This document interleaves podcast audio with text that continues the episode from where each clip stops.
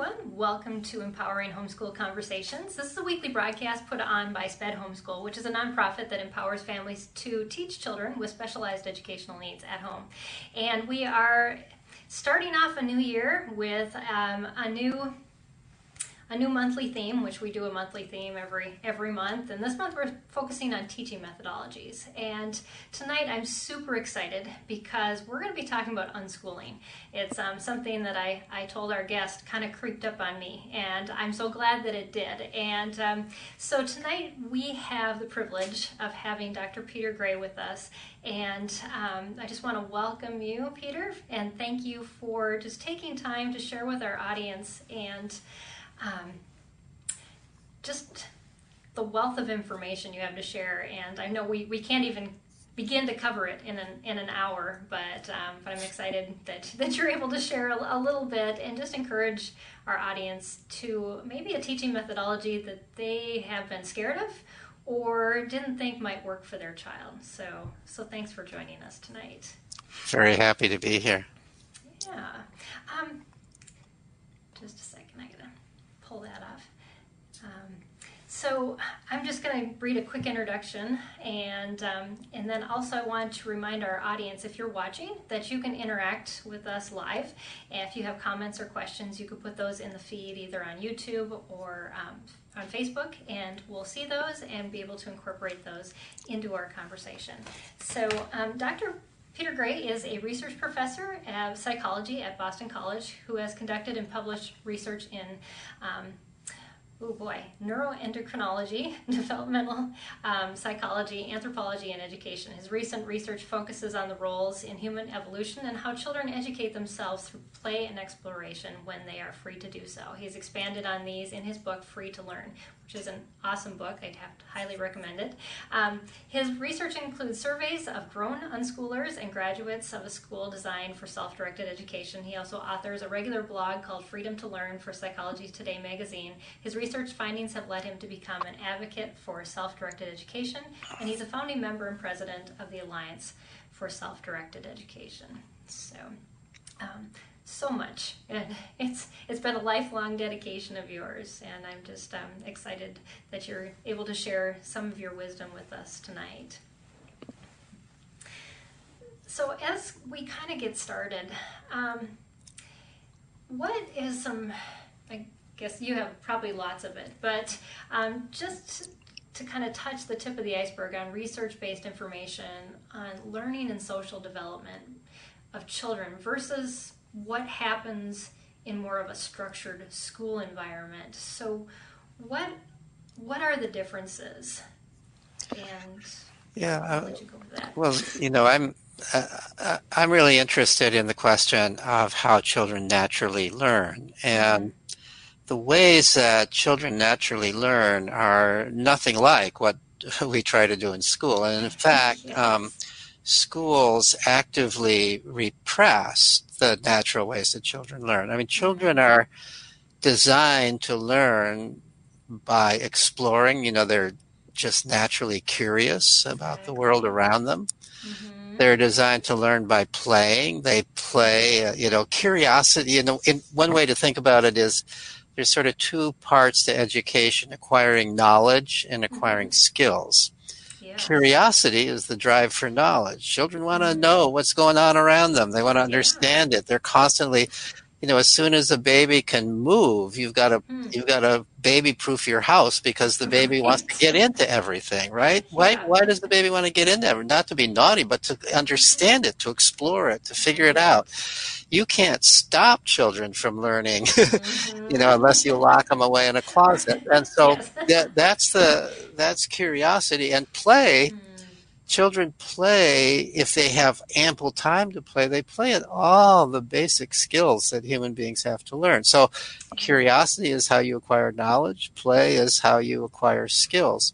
Mm. Well, of course, in school, curiosity cannot be the motive for learning because you've got 20 or 30 kids in a class. They, there's no possible way they're all going to be curious about the same thing at the same time. And the yeah. teacher has to be sure they're doing the same thing. And, mm. And so what you have in the classroom is not the questions of the kids that matter. And so the kids learn their questions don't count. What counts is the yeah. questions of the curriculum, mm. which nine times out of ten, even the teacher isn't all that interested in. This is just the question exactly. of the curriculum.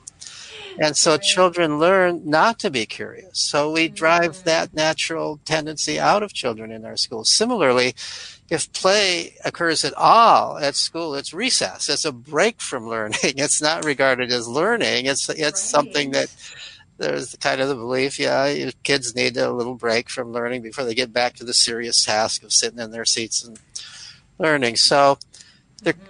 So the difference is stark, and I don't think it's an accident that the difference is so stark because mm-hmm. schools were really never developed for the purpose that we would like them to serve today, that most people would like them to serve today. Schools were really, the schools that we have today um, really began, you know, centuries, really began as, as, uh, in the 17th century. It goes really way back. Mm-hmm. The first kinds of schools that looked like schools today.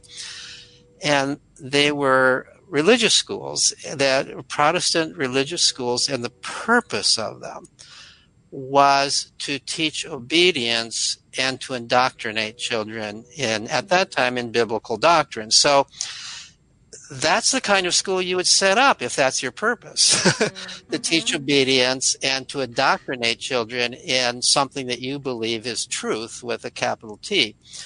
And, um, and and then schools got started and they became they were ultimately taken over by states by governments where now the goal became not the doctrine of religion but the doctrine of the state. It was sort of yes. to teach nationalist mm-hmm. beliefs.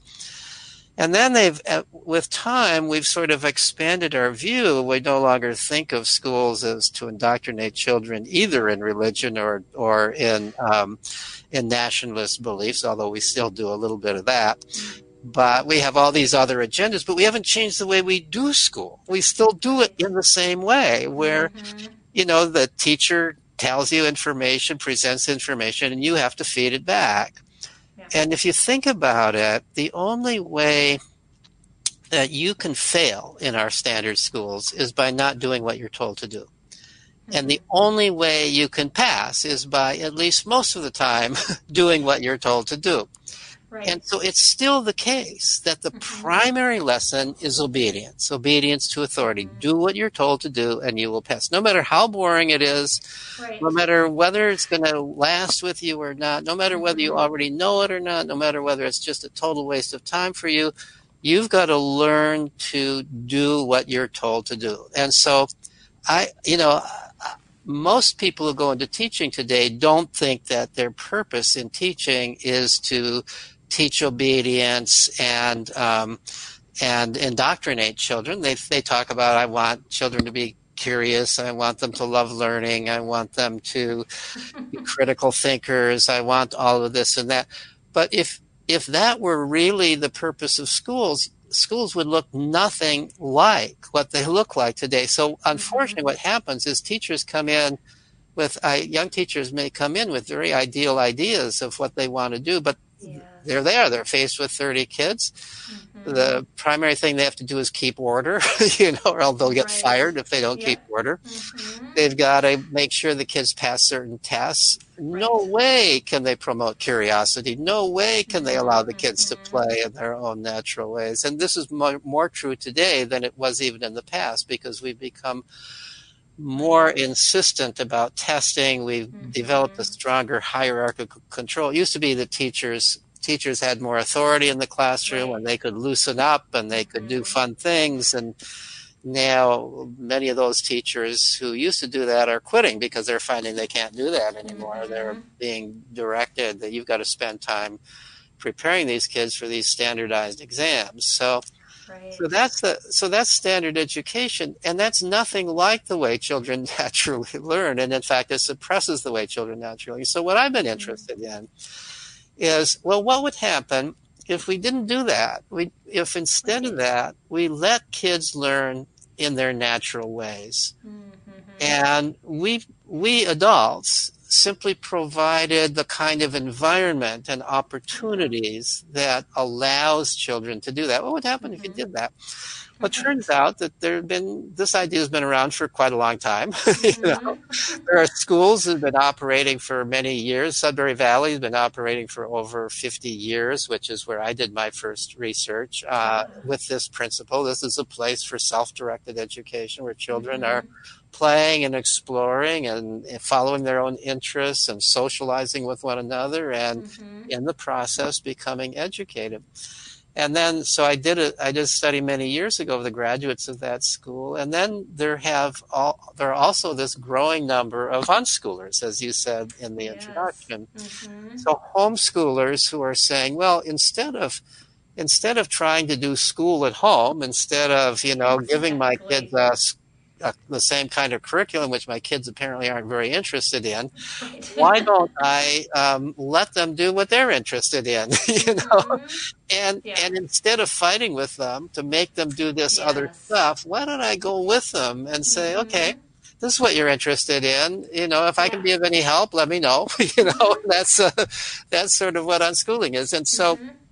Well, it turns out there are there are quite a lot of unschoolers in this country. I mean, proportion wise, it's small, but it's mm-hmm. still, you know, I figured out that um, that there's something. Actually, there's a big increase now in homeschoolers and in unschoolers because of COVID. But the, right. the even before COVID, it was something between three and five percent of yes. um, American school children are being homeschooled. And of those, based on government data, I figure that about 20% of those, so it's something like 1%, something roughly around one mm-hmm. of children in the United States are being unschooled. That's a that's right. a small percentage, but that's a huge number. And if you, you know, right, and you also talk about as relaxed homeschooling, which I think and, some, and some people are little more gradients. welcoming. And, there are a lot of people who are really doing unschooling, but they don't want to call it that. You know?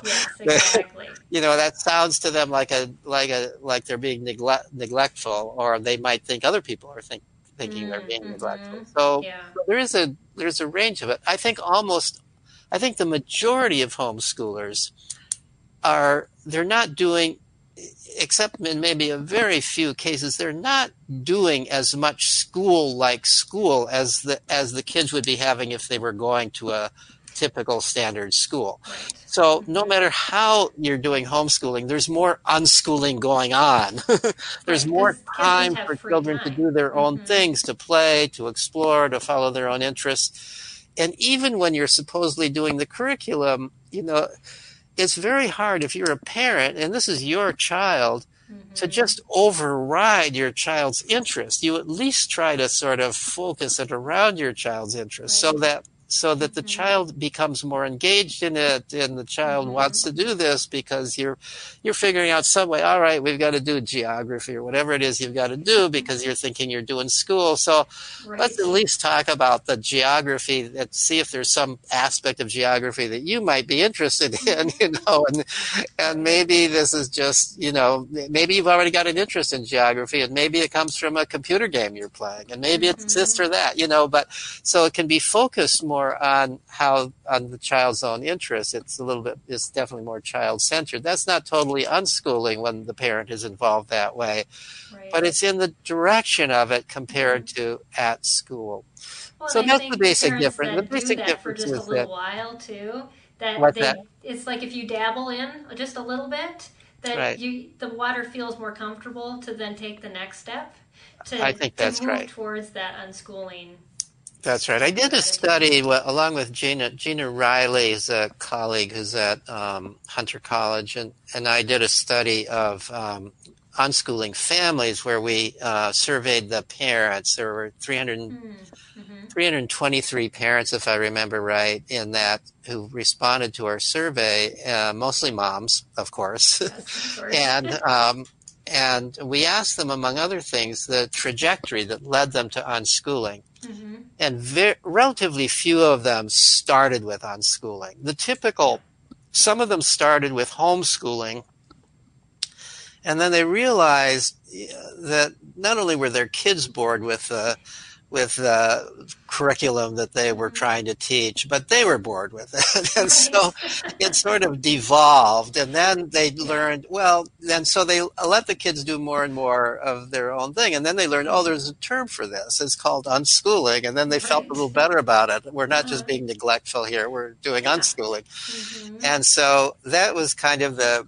uh, one route. Um, you, you, probably even more common was to actually start off at least with your first child in a typical school and that didn't work mm-hmm. out and so then the so then you take the child out for homeschooling and that doesn't work out then you try unschooling and lo and behold mm-hmm. the child is happy the child's eyes brighten up again the child seems to be learning um, yeah and then the study, another study that Gina Riley and I did was of the graduate, former, you know, people who grew up unschooled. We identified mm-hmm. 75 grown unschoolers and asked them about their experiences when they were being unschooled, asked them about how they were did they go on to higher education or not? And if they did, how did they get in without having done any school before, right?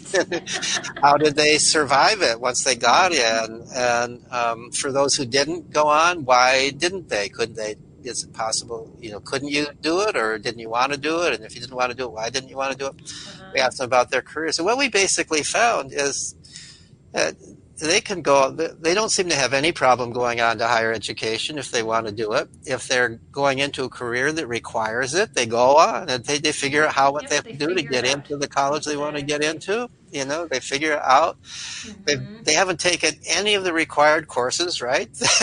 But they they say but in some sense this is kind of refreshing to the administrator the the uh, you know the at least in some colleges you know you're right you're looking at all these students that uh, you know they've all got A's on their on their yeah, transcripts. They've, they've all they've all done all the things you're supposed to do to get into uh-huh. college, especially if you're if you're at an elite college. Now here's somebody who says, "Oh, I."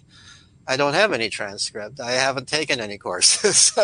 you know, but here's what I've done. mm-hmm. and here's why I want to go to your college. And right. and you know, that's kind of interesting. This person is different. And mm-hmm. so uh, so if if well, the and a lot of the colleges now are asking for portfolios. Yeah, they're and, asking for portfolios, and the unschoolers are generally are very good at portfolios, and they're also mm-hmm. generally very good at interviews. And they typically right. can get an interview because mm-hmm. you know the this is one way to get to know them and if mm-hmm. in you know where you don't have the typical things and and if if uh, it's a school that requires the SAT or the ACT the kids prepare for it and they do fine on it. It doesn't take a heck of a lot of work to prepare for it. They figure out a way to. There, there are, you know, even even even kids who are going through the regular school, they take the SAT, they study the SAT prep book, and that's how they learn to do exactly. it. Um, yeah. And and um, mm-hmm. and so these kids do the same thing, and maybe they have to study a little bit of math to bring themselves up to the point where they can do it, mm-hmm. but it doesn't it doesn't take years and years and hours and hours and tears of doing it. You're a, right. you're a, you know, you're 15, and probably 16, more fresh with all years the, old, the and you want to do it. Rest of them. So yes. Yeah. so that's so that's what we found regarding higher education. What we found regarding careers was interesting. That that uh, at least ha- about half of them, I should say, we could see a very direct relationship between what they told us they were doing as a child, how, what they were passionate about playing at, right. and what their career was today. So mm-hmm. it's not uncommon in self-directed education, and, and whether it's at a democratic school like the Sudbury Valley School or whether it's in un, unschooling, mm-hmm. for children to play at a lot of different things, and they get then at some point, some of them, not everyone, but some of them develop a real passionate interest and they really focus on that and they become mm-hmm. good at it. Mm-hmm. And some of them actually start making money at it while they're still kids. this yes. is not too uncommon, becoming, I think, even more and more common today mm-hmm. with the mm-hmm. internet. And you can yeah. be an entrepreneur, you can start selling your mm-hmm. stuff, you can start, you know, yeah. and and they've in some sense then got a head start on their career and we found we found about 50% of that 75 about half of them were in careers that they had passionate interests in mm. that were direct extensions of what they had done um, what they had been doing in play as children. So they're not the ones that graduate from college and go, I still don't. And often those are not the ones who graduate from the college. Most often right, they're exactly. not. Some of them are because they what they wanted to do requires college sort of as a license. But I'll mm-hmm. you know just give you just to give you an example or two. So one of the yeah. one of these uh, young adults, he was uh, he was about twenty or twenty one when we did the study and he was an assistant movie produ- producer in Hollywood, assistant to a movie producer in Hollywood. His dream is to become a movie producer. Well, mm. he's a kid like a lot of kids today who was making YouTubes, you know, right, yeah. and who uh, got good at it. And mm. he, um, you know, and he was attracting an audience, and he. Um, and he discovered at one point, I, I believe he was living in Chicago, and he discovered at one point that his major movie was going to be made in in his city, and he volunteered to help. and so he went out and he helped. He was probably about sixteen, and um, and and the person he was helping was so impressed with him that they invited him back to Hollywood at a good salary wow. while he's still a teenager. Uh-huh. And so, uh, you know, that's just one example. Uh, mm-hmm. Take another example. There was one of the graduates was, um, well, he, he described his interest as a child as um, he had three interests. One was nature, hiking. He spent as much time as he could out in the woods hiking. Uh-huh a second interest was photography, and he got really interested in photography. And by the age of 15, he said he was already selling some photographs. Wow. But then, also around age 15, he got interested in hang gliding. so, oh, wow. and from hang gliding, he got interested in flying fixed fixed uh, wing aircrafts, mm-hmm. and he, I guess he was making enough money from his photography that he could afford to take lessons. and now his career is a as an aerial nature photographer combines wow. all three of his interests yeah.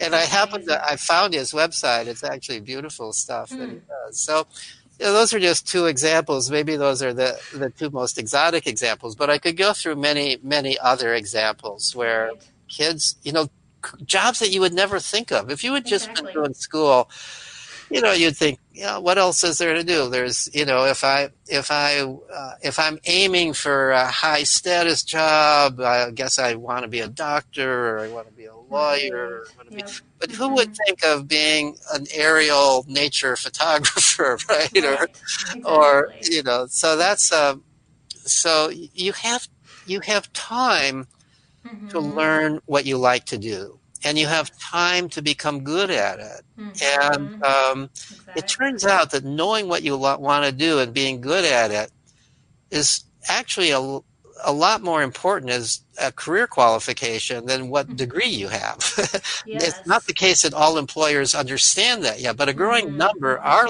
are learning to understand that. Right. Yeah.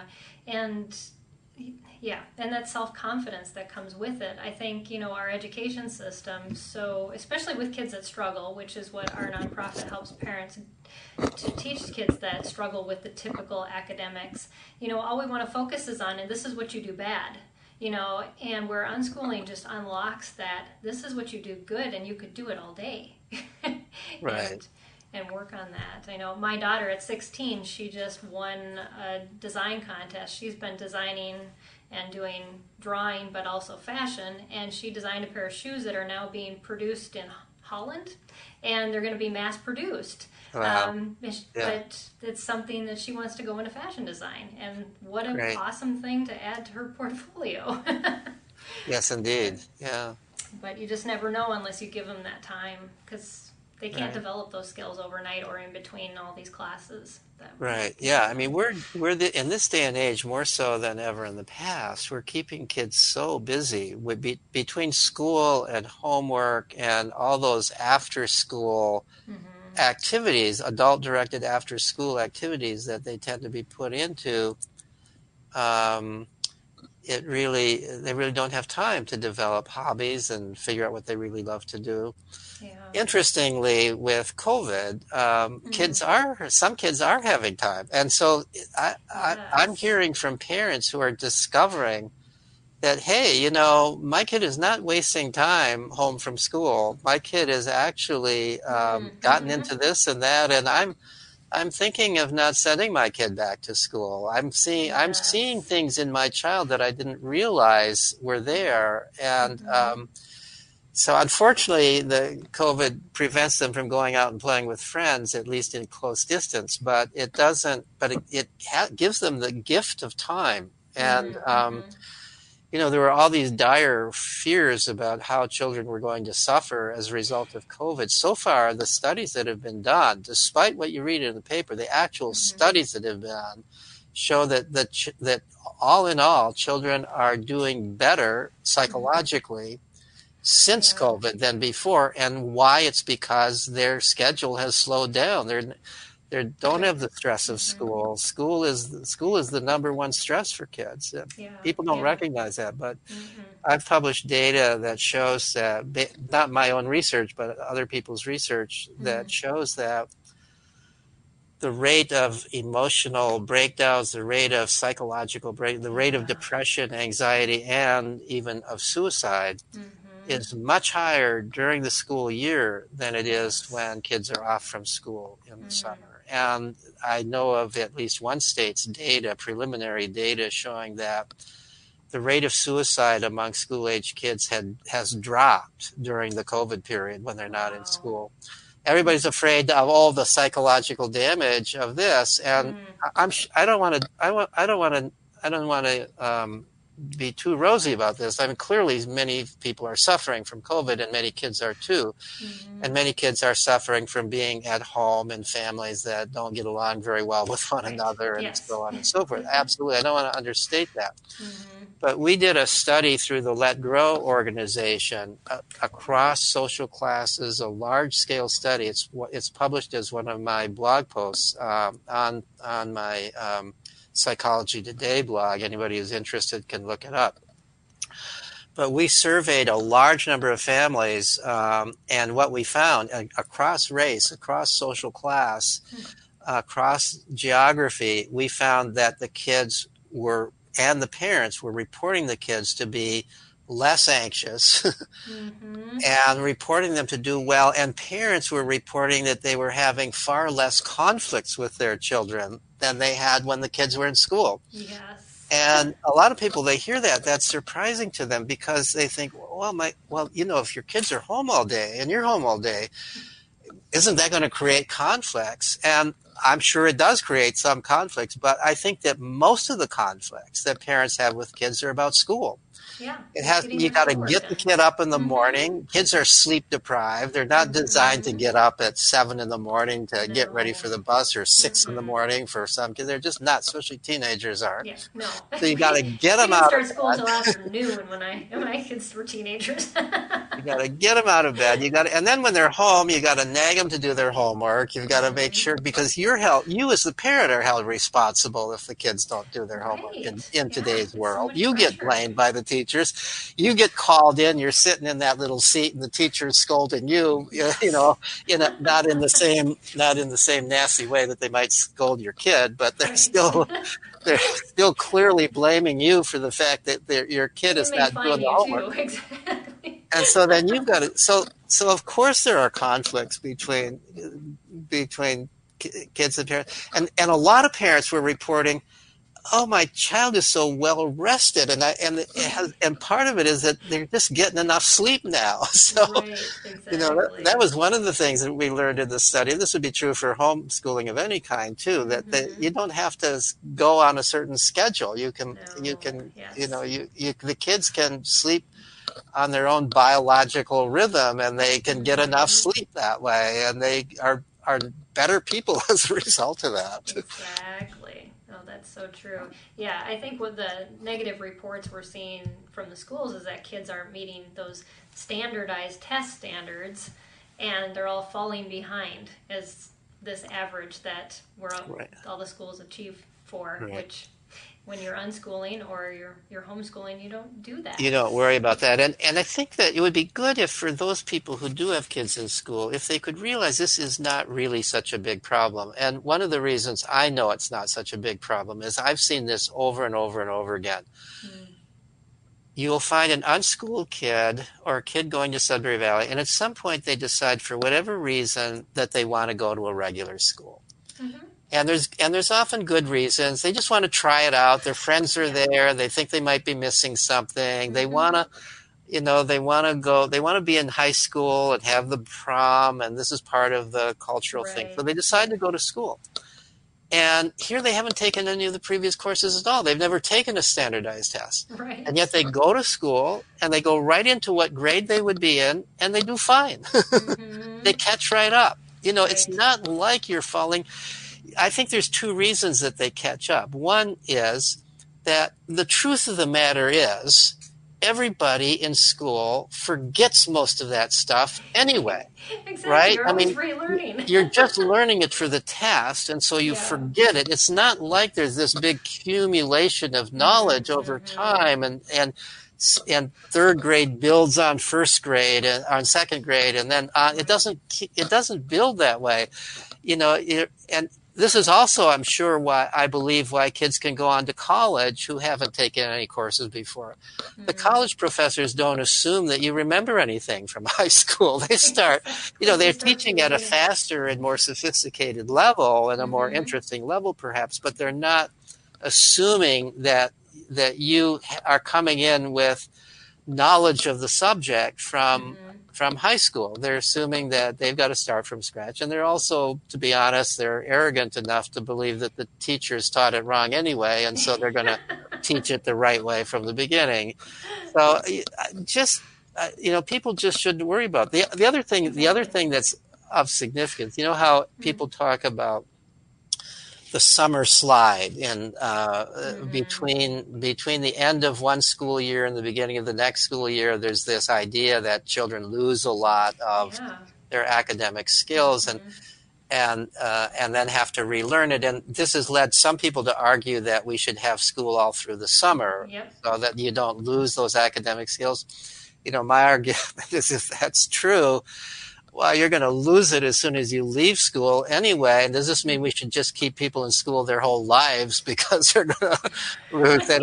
And it must mean it was learned in a pretty shallow way to begin with if you're just mm. going to forget it over the summer. The, the truth of the matter is, I've actually looked at the data on summer mm. slide. There actually have been some studies. It's not just word of oh, mouth. There's some studies. And what the studies show is overall there's no summer slide in reading. Reading mm-hmm. actually improves over the summer, at least as fast as it improves during the school year.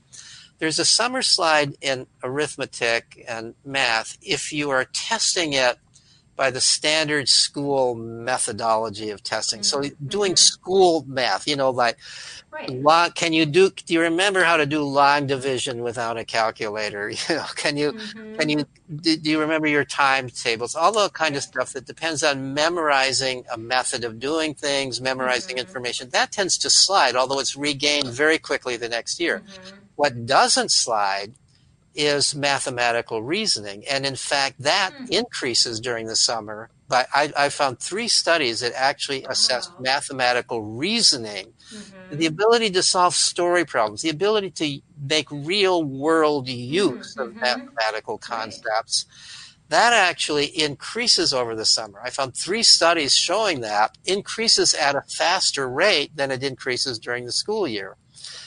And to me, it's not surprising because when you're not in school, you're you might be doing real things that involve exactly. numbers. You're mm-hmm. you're cutting recipes in half, helping your mom cook, or you're measuring boards, or you're paying your room and figuring mm-hmm. out how much paint you've got to buy and right, exactly. or or you're playing games that involve mm-hmm. numbers or and even computer games i shouldn't say even computer games in some sense especially computer games oh, yeah. some of them involve rather sophisticated math mm-hmm. uh, you've got to calculate i one mom told me one unschooling mom told me about her kid who uh, plays this game where he has to calculate uh, compound interest rates in order to learn how much he's figure out how much he's making on his investments in this game. And this mm-hmm. is like a ten year old kid, right. and he's got to he's got to be able to convert between different currencies, oh, wow. know how much he's got if he's spending it in this foreign country right. or that foreign country.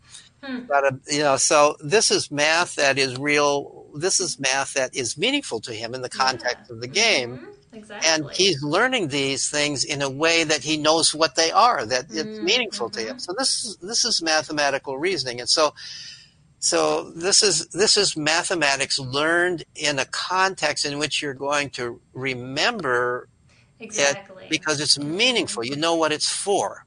Yeah. So that's so this is what this is the difference the difference between uh, one of the differences really between self-directed education, whether it's unschooling mm-hmm. or at a democratic school, and s- school at school. So mm-hmm. when you're mm-hmm. doing school at school, you're learning to pass a test. Yeah. And and, and that's all you really care about is passing mm-hmm. the test. And you are learning it in a memorized way because you need to feed it back mm-hmm. in it pretty much in the way it was taught to you.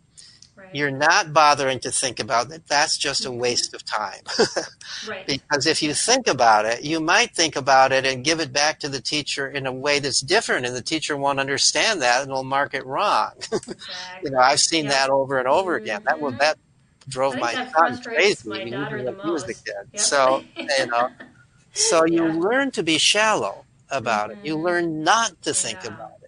But if you're if you're painting your room and you don't want you have to figure out how much paint to buy, mm-hmm. well, you better figure out you know what a, what square feet really means and how to divide uh, right. the number of square feet that a gallon of paint will cover by that number of square feet. And mm-hmm. now you know what square feet what the concept of a square number is and now you know right. what div- multiplication is and now you know mm-hmm. what division is because you've done it in the real world. Right. Yeah, exactly. And it does, it sticks. Versus, it sticks, right. Yeah, we have a, comment, a couple comments, one comment and a question from one of our viewers on YouTube.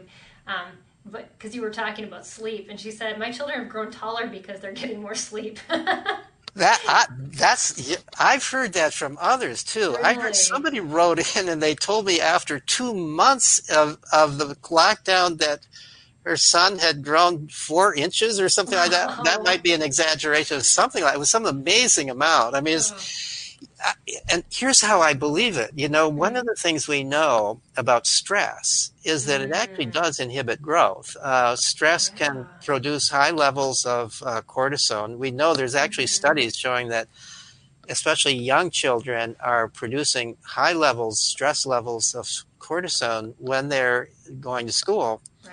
And uh, at high enough levels that can actually inhibit growth so you can imagine that the relief from that right exactly. uh, now there's kind of a regenerative spurt of growth i believe mm-hmm. it I, you know it'd be interesting to have systematic data on it be. but i, it I believe an interesting it. study exactly um, the other question she had i don't know if you want to answer it or if you want me to field it but she asked um, do unschool kids have to pass a standardized exam every year in the usa no, not that's not the case. Now, there, of course, I have to say that the rules differ from state to state. Exactly. But in most states, and in most, um, and even differs in how the rules are enforced from school district to school district. Mm-hmm.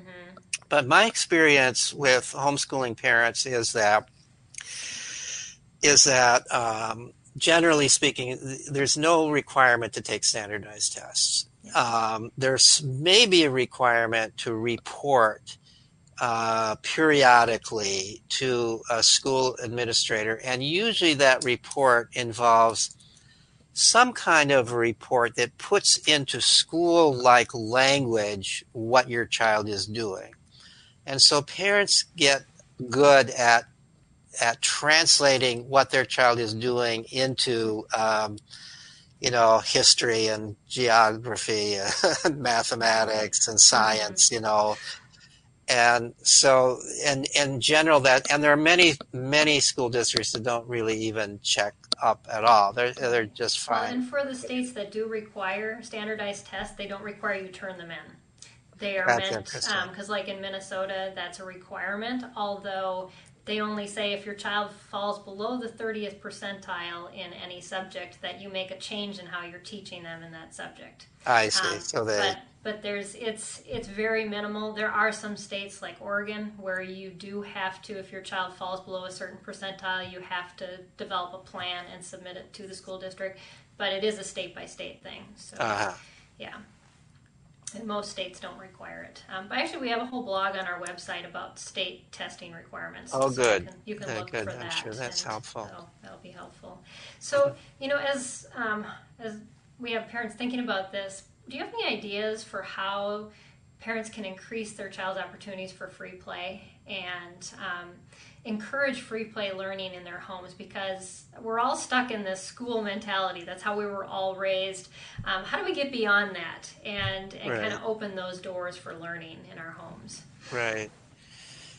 Yeah, so of course, right now with COVID, it is largely in your homes. If it were yeah. not for mm-hmm. COVID, I would be saying, let's not talk about in your homes. Let's talk about outdoors. Exactly. Um, well, and there is the one exception if you want to develop a, a like a, a homeschool pod with some families that you have yeah. agreement with, with you know a couple families too. Yeah, and and people are doing that, and there there are, there are also ways that kids can play while social distancing. Mm-hmm. Um, you know, I've seen examples of it, um, and there are things you can play. I've seen, you know, this past this uh, in the spring, you know, in, when schools first closed. Um, yeah I'm a big bicyclist and I would go out bicycling and I never saw kids bicycling before. And suddenly I yeah, began to see exactly. lots of kids bicycling. Mm-hmm. In fact, um, in Massachusetts, my state, uh, the bicycle store is all sold out. People really? were selling used bikes at outrageous prices, you know, because everybody wanted to buy.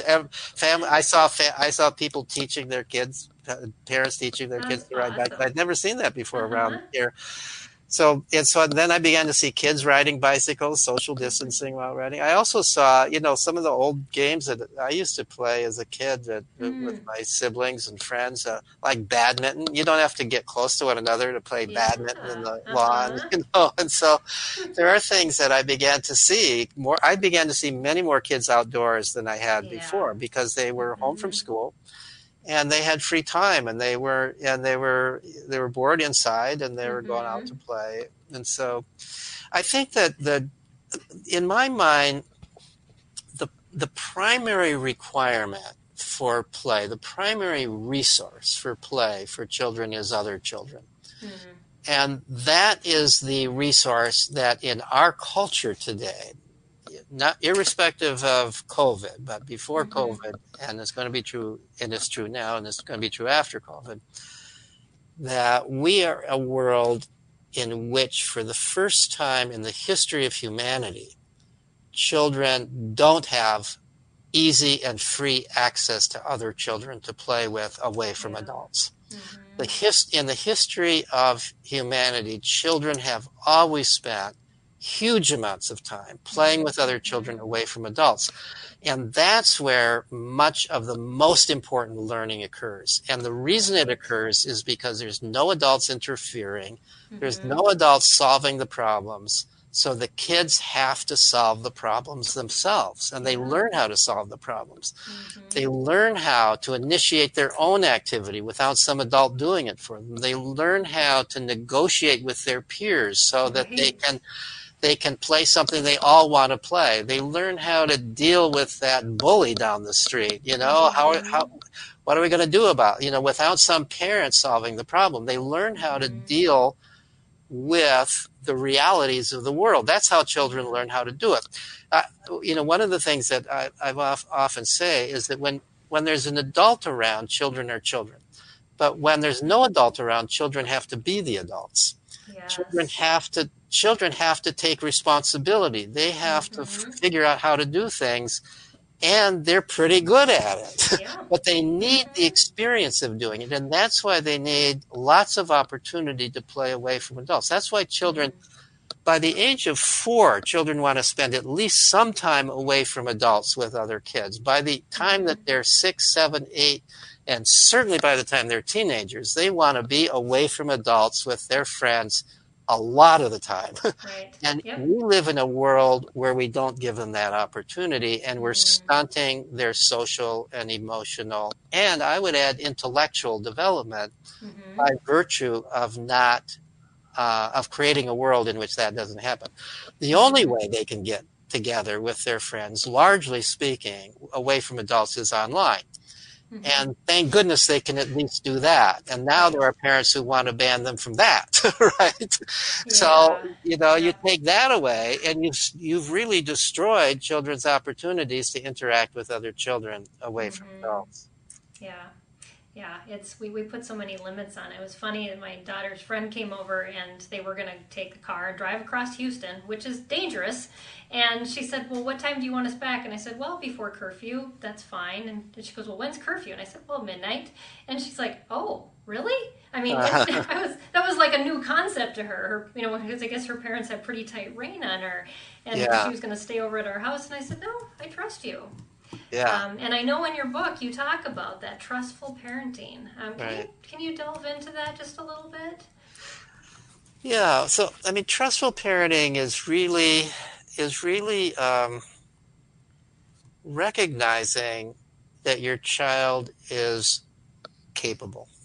Mm-hmm. You know, your child isn't capable of everything, but your child right. is a lot is capable of a lot more than you might think. mm. And it is trusting your child to have, you know, children have a lot more sense. I, one way I, I present this to often to parents is think about yourself as a child. And I think most parents, when you think back, you know, what was I like when I was six or seven or mm-hmm. 10 or what, what was I like? What was I thinking? What was I doing? Mm-hmm. And I think you, I think that when, when you really delve into that, you were pretty sophisticated. Mm-hmm. you really were. You know, you might you might have done some stupid things, but you still do stupid things. exactly. you, know, you, weren't all that different then than you are now. yeah.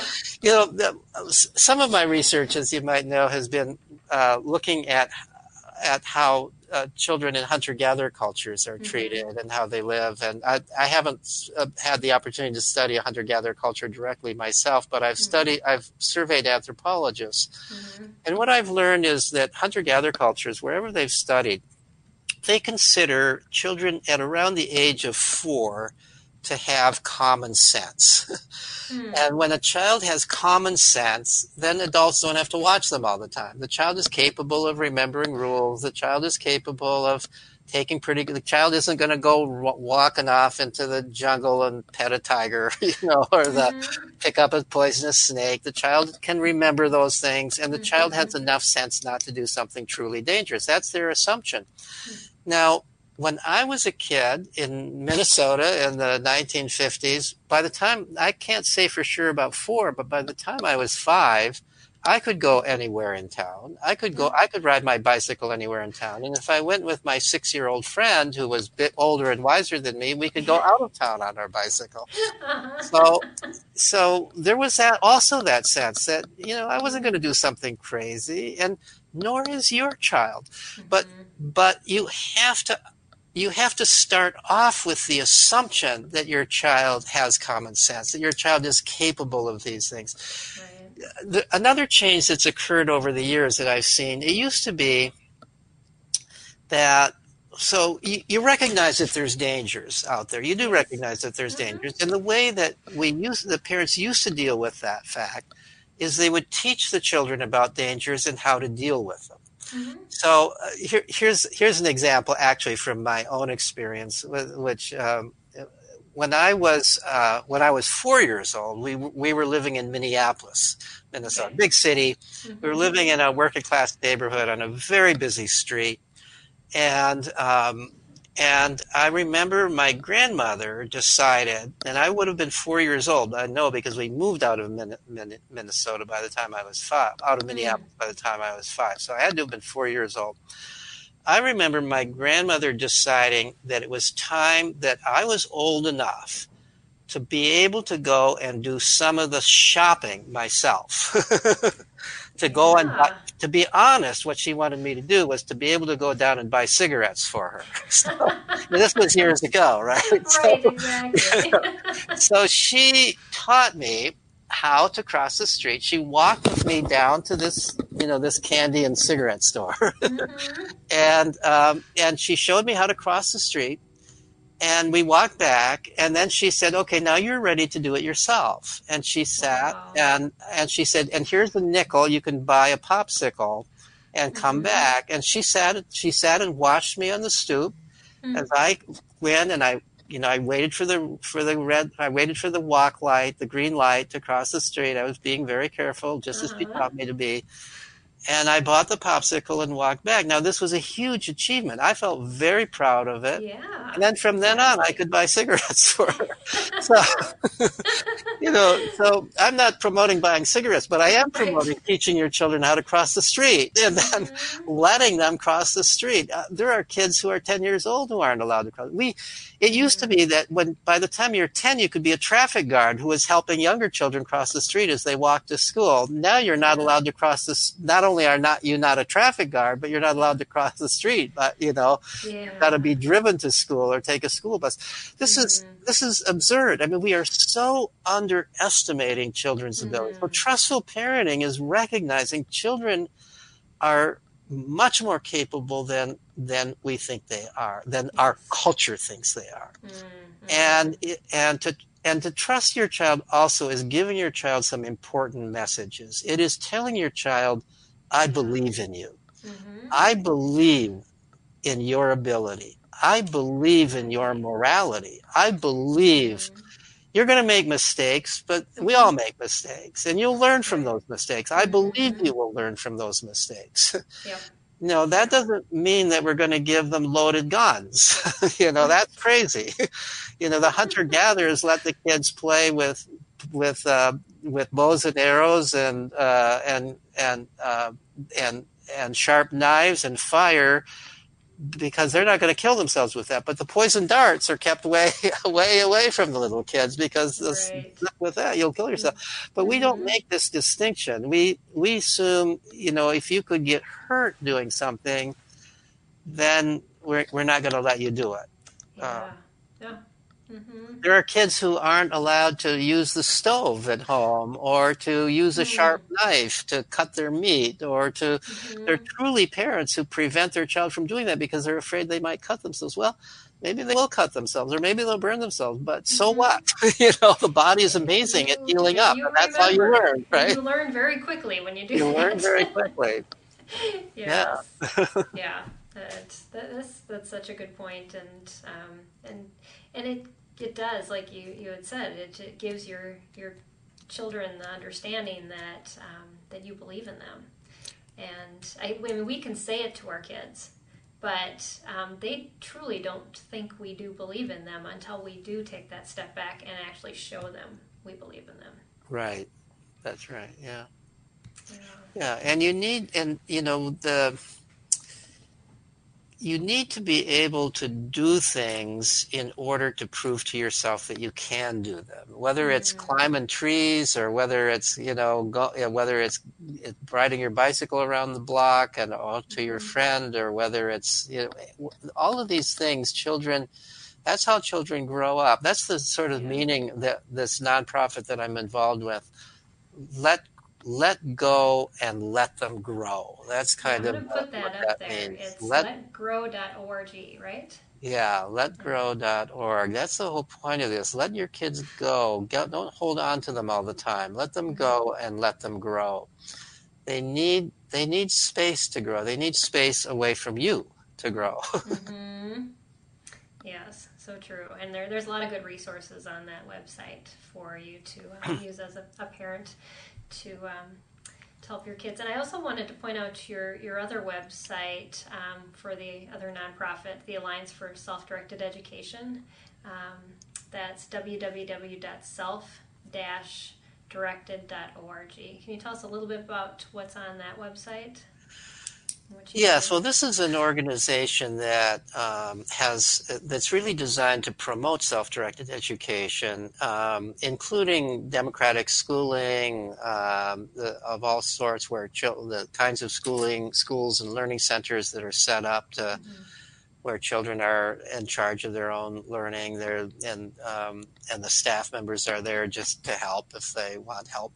Right um, and there's a big community of kids. One thing about one advantage of a school or a learning center like that is there's a community of kids. So there's mm-hmm. kids who can mm-hmm. play with one another, and the staff don't follow them around. The staff don't.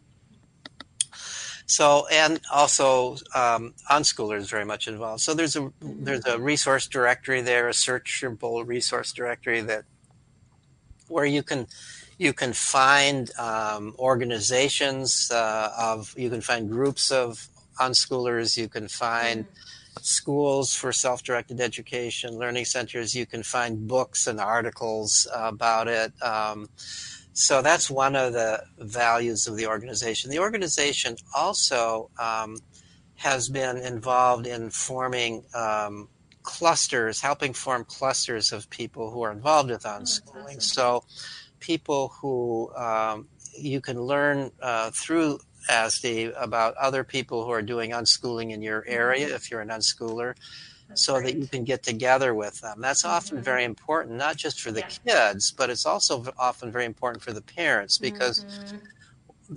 one of the major difficulties with unschooling is that not very many people understand it. And so you're constantly having to explain it to people. Right. You're constantly on the defensive about mm-hmm. it. You're mm-hmm. trying to justify it, maybe yeah. even to your own parents who, mm-hmm. who believe yes. you're ruining their grandchildren, right? Or they, yes. or to, or to your own sisters or brothers or to the neighbors or even mm-hmm. the strangers who question what you're doing. Right, you know? exactly. and, and, and it's very hard to do something that runs so much against the cultural norm. And so mm-hmm. in order to in order to do that, it's very valuable to be connected with other people who are also doing that, doing what you're doing, and who can mm-hmm. share information, who can share ideas, who can. It's nice if you've got if you've only got little kids. It's nice to know somebody who's uh, already got a grown unschooler who can tell you, yeah, my kids went through that, and yeah. now look, they're uh-huh. doing this and that, mm-hmm. and it's it's reassuring. To, so you're now part of a community that has a different norm, a different way of talking about kids, exactly. and you're no longer feel like you're such an odd one out, like you're doing this really right. risky, strange, weird thing that everybody's pointing their fingers at you. At least mm-hmm. now there's mm-hmm. some people who are with you on this, and yeah, and exactly. and that's very helpful. So mm-hmm. uh, yeah, just yeah. need that encouragement. So true. Yeah, and then your book Free to Learn can be found on Amazon.